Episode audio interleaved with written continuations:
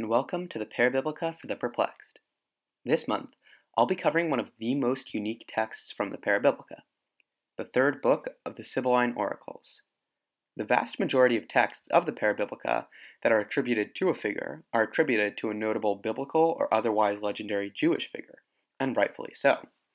They were written specifically for Jewish audiences, and so used figures Jews viewed as authoritative. This was not universally the case, however.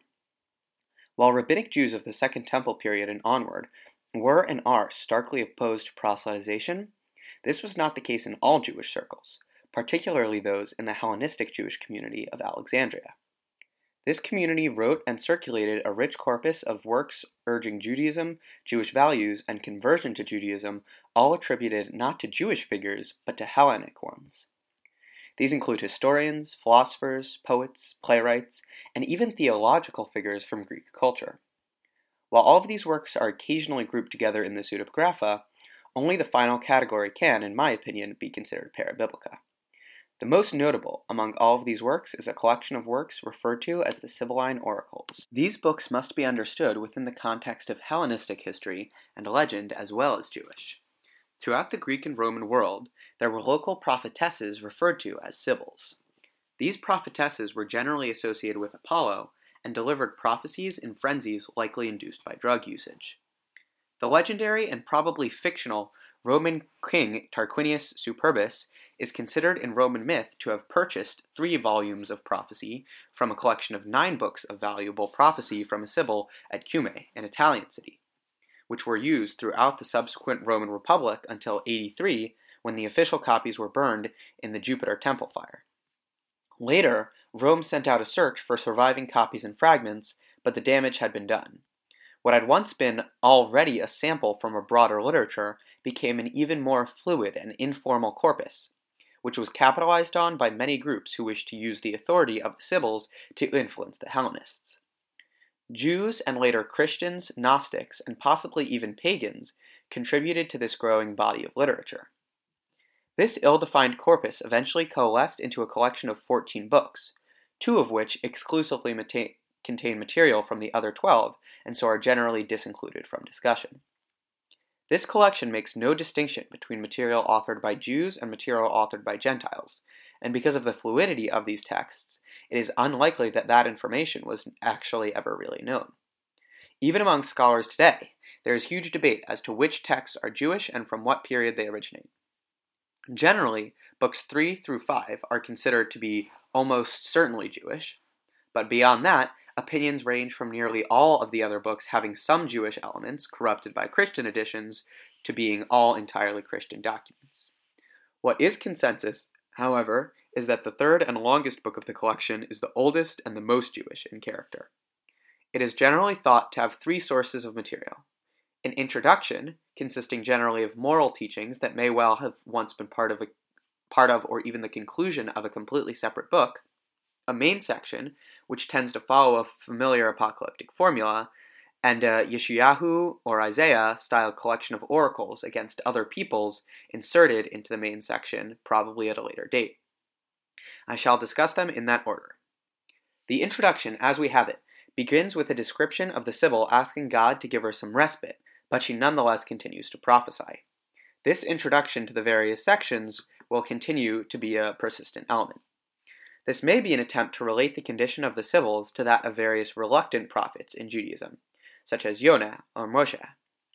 The Sibyl criticizes idolatry by comparing the physical vessels of idols to God, who she describes as omnipotent, timeless, and all creating. Interestingly, these views of God are very consistent with those of the Judean Jewish community at the time, despite the Alexandria Jewish community generally having held onto a more monotheistic style of worship for longer. She warns that idolatry is the path to wickedness and will not save its adherents in the end. At this point, the text seems to switch to an entirely separate source predicting the fall of Rome after its dominance of the Mediterranean by a kingdom of God. These types of oracles inserted into other pieces of text will only be more common. Rome is replaced by Beliar, a demon probably best known from the Book of Jubilees, who will lead men astray until he too is defeated by the kingdom of God. Finally, a seemingly monastic queen will rise up, likely in allusion to Cleopatra, and during her reign, God's judgment will finally take place. This is followed by a short fragment declaring that God will return to the world, which may be a later Christian addition, which concludes the introduction. The main oracles of the book are generally narrative apocalypses and have been split up into various subdivisions by different scholars. The first begins with a description of the Tower of Babel, generally in line with its description in Genesis, followed by a narrative of the Titans of Greek mythology. This may seem out of place in a Jewish text, but it's worth noting that in many circles around the Hellenistic world, particularly both Jewish and philosophical ones, the gods of Greek mythology were often viewed as having once existed or still extant, but actually only as powerful figures or humans that were worshipped after de- their death, rather than actually being gods. This approach is helpful to understanding many Jewish texts at the time, such as the Jewish portions of the Greek magical papyri, the Testament of Solomon, and of course the Sibylline literature. This version of the Titans myth is certainly reminiscent of the more familiar narrative from Hesiod's Theogony, However, in this narrative, Gaia and Uranus have three sons, named Kronos, Titan, and Iapetus, and split the world between them, a narrative bearing similarity to that of Noach splitting the land between his sons Shem, Ham, and Japhet, the name Japhet in particular bearing similarity to Iapetus. They abide by these borders peacefully until the death of their father, when the Titans turn on each other and transgress the boundaries. They are brought to peace by the female goddesses, and they choose Kronos to lead them. But Titan only agrees to this on the condition that Kronos will have no male children, so that after Kronos dies, Titan can take the throne. Because of this, every male child of Kronos is killed, until Rhea, Kronos' wife, has twins. Hera, a female, is born first, so the Titans leave, and only afterwards is the male Zeus born, to be raised in secret in Anatolia. Similarly, Poseidon and Pluto are spared. When the Titans find out, they imprison Kronos and Rhea, word of which reaches the sons of Kronos, who begin the first war on Earth against the Titans. Seeing this, God kills all the families of Titan and Kronos, but the damage had been done. Following their example, other kingdoms also began making war on each other, starting the long cycle of empires that was still ongoing. This story bears a lot of similarity to the narrative of fallen angels bringing war to the world, only for their offspring, the giants, to wage war against each other, prompting a great judgment. This adaptation may serve as a critique of Greek mythology for its glorification of war. The next subdivision of the main material begins with a description of the various empires that will rise upon the earth, a favorite topic among the Sibylline material. This, of course, ends with Rome, who will descend into evil and haughtiness until an Hellenistic king of Egypt rises up and the Jews rise to prominence once again, likely a reference to the pro Jewish Ptolemy VI. This description, and others like it, may serve as a crucial window to our understanding of Hellen- Jewish Hellenistic missionary strategies. By likening the plight of the Jews under various empires to those of other peoples under Hellenistic rule through descriptions of common experiences, Judaism seems less foreign a concept. This description synthesizes the positive times for Jews with the positives for other nations, and vice versa. The next subdivision begins by predicting various bad tidings that will lead up to the eschaton, or end of the world. First, the Titans will be destroyed. Then, the Trojan War will export violence and evil across the world and inspire a number of regional conflicts, which are named, an example of how Hellenistic mythology is incorporated into the Hellenistic world outside of Greece. The text then describes the Jews as an exception, a righteous race compared to the vice everywhere else. The text stresses that Jews do not follow many of the useless superstitions from around the Hellenistic world, which may be a reference to the Greek magical papyri and similar amulet practices, although this is notably false, as there are many Jewish examples of these types of magic. It also stresses that the Jews' generosity and lack of greed, eerily predictive of a major theme of medieval Jewish apologetica. The text then goes on to briefly summarize the Moshe story, including the Exodus and Revelation at Sinai, stressing the belief that the earth was made for all people and that the laws of the Torah are based on objective logic, likely an effort to make Judaism more broadly appealing. The text then similarly describes in brief the exile in Babel, Babylon, before the eventual restoration under Persia, as an example of how even the Jews will not be completely spared of the spread of evil. This setup paints Jews as an example to other nations of how they can restore their status by returning to God. At this point in the text as we have it now, there's a long string of oracles against other nations. However, as I mentioned before, these were likely added later. So I will be skipping to where the original text likely continued and coming back to this section at the end. The next subdivision, which may have been written as an introduction to the one that will follow it, begins as a warning for the Phoenicians and other maritime peoples that they will be destroyed for their evil, with special emphasis placed on their judgment for speaking theological falsities, which seems somewhat an ironic sentiment from a pseudepigraphon, that is, a work written specifically to seem written by someone besides its actual author. It continues to predict the destruction of various peoples, concluding that all people will be judged, so it is excessive to list them all. The text then pays special attention to Greece, which it claims will be destroyed by successive invasion, famine, drought, and fire. It claims these will reduce the population to a third. This system of cataclysm by thirds bears similarity to the claims in the Christian revelations, where, for example, one third of all the trees are destroyed and one third of the waters are made poisonous. The text then begins to address the Greek people directly, although this may be understood as referring to the whole of the Hellenistic world, and likewise for many of the references specifically to Greece. It criticizes them for following idolatry, Greek polytheism, and Greek kings, even though following these forces has not made them successful for hundreds of years. It goes on to say that many tragedies will befall the Greeks as long as they continue in this service, until eventually they will be freed once again by turning to the temple of God. Notably, this might not be a reference to the Jerusalem temple. Egypt actually had its own Jewish temple at the time, the temple of the land of Onias, established and run by priests ousted from the Jerusalem temple during the Maccabean period. And this temple likely operated in a more Hellenistic fashion than the more well known one at Jerusalem. The history of this temple and the Elephantine temple that preceded it are both fascinating topics in their own right that shed a lot of insight into the Jewish community of Egypt. The text then predicts the great rewards coming for Jews who are described as pious, especially in regards to their respect of the temple, sanctity of marriage, and their refusal to have sex with male children. The last of which may be the earliest example of apologetica on Jewish views on homosexuality. Similar to today's similar argument that it is pedophilia rather than homosexuality that is prohibited in the Torah. Because the Jews observe these virtues in contrast to their neighboring peoples, they will be saved from calamity and rewarded.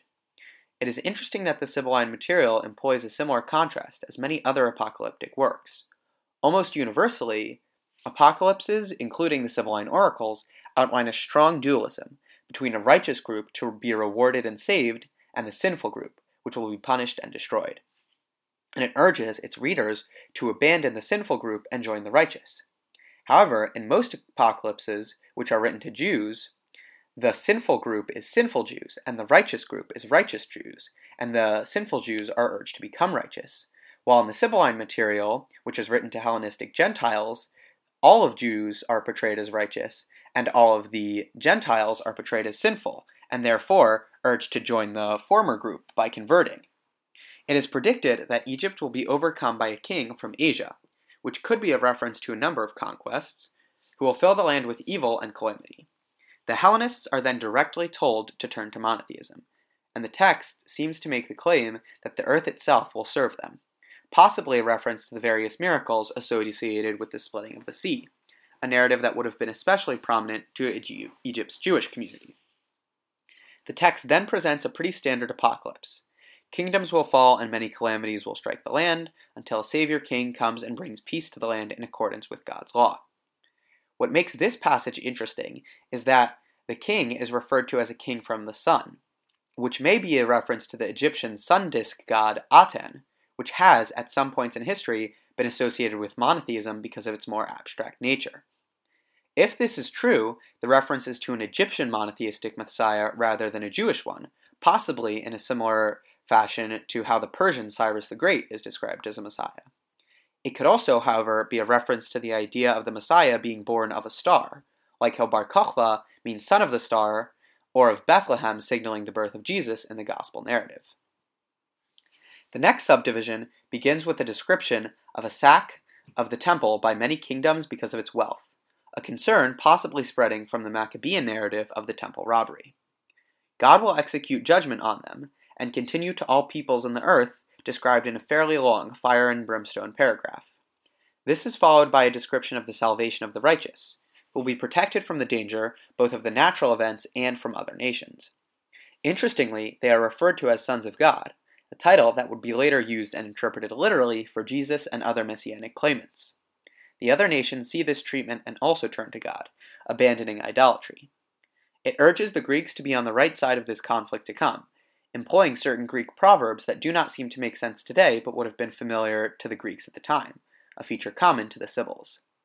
The book describes the reward for the righteous, which includes peace, a universal just law, and an abundance of food and drink. There is a brief passage against sexual sins that may have been moved from a different part of the corpus as it seems out of place. After this, the text continues to describe the kingdom at the end of the world.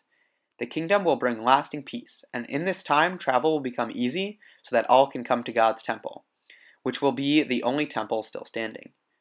Prophets are appointed as judges, and animals live peacefully with each other as described in the Nevi'im Achronim, later prophets. The Sibyl gives a few signs that this will happen swords appearing in heaven, dust covering the earth, rocks dripping blood, and a battle in the sky. Many of these signs are shared in other apocalyptic works, demonstrating the wide breadth of these sort of symbols as ideas predicting the end times. The book concludes by addressing many views on who the Sibyl is which were common speculations in the Hellenistic world, dismissing all but one of them as untruthful. The Sibyl identifies herself as the daughter in law of Noach and explains that she got much of her information from him. This association of the Sibyl with Noach is common in early Jewish and Christian circles, and would go on to become especially prominent in Gnosticism, where Noria, the wife of Noach, is an especially prominent figure. At this point, I will discuss the warnings to other nations that were inserted into the main work, but at a later date. While these or- oracles were likely later, they were probably not significantly so. Much like the main content, it begins with the Sibyl asking for a respite from prophecy, but once again being compelled to continue speaking. These oracles begin with a general oracle against many historic enemies of Israel, including Babylon, Assyria, Egypt, and Gog and Magog who are interestingly said to be in Ethiopia, rather than the more common idea of their residence in the unexplored areas of the north of the Near East.